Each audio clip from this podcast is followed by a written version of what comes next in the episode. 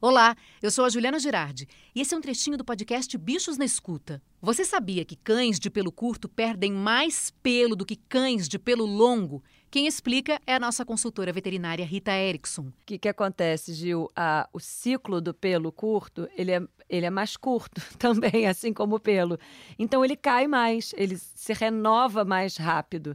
Enquanto que o pelo longo, ele tem um, um, um tempo de duração até cair de novo mais duradouro.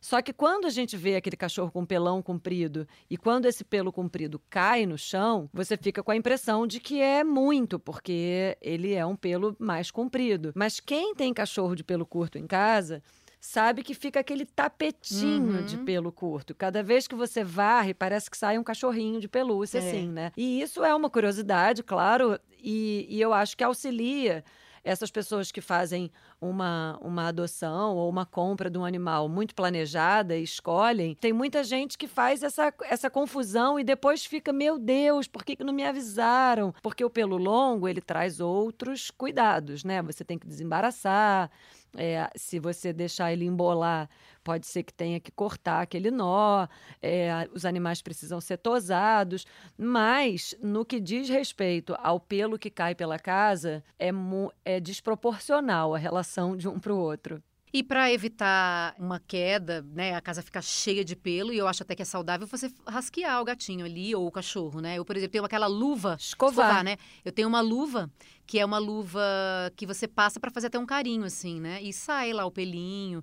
Tem uma outra escovinha também. Exato. O mais importante, Gil, é que essa escovação seja prazerosa. É porque muitas das escovas que são vendidas, elas parecem um monte de alfinete.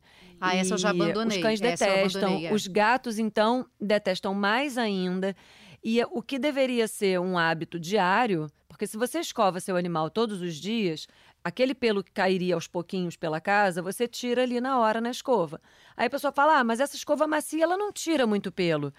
Ela tira sim. É, e é gostoso. Então você pega a escova, ao invés do animal fugir de você, ele se aproxima de você. Aí você faz uma massagem, você tem um momento de prazer, né, de, de satisfação e funciona para você evitar que o pelo fique caindo ao longo do dia o tempo todo. Isso deve ser um hábito desde sempre. E lembrando, né, os gatos não costumam gostar de muita manipulação na barriga, tem suas exceções. Ah, na barriga eu não faço. É. E então a gente evita, a gente faz na testa, na bochecha, na lateral do Isso. corpo, ao longo da coluna. As patinhas eles também não gostam.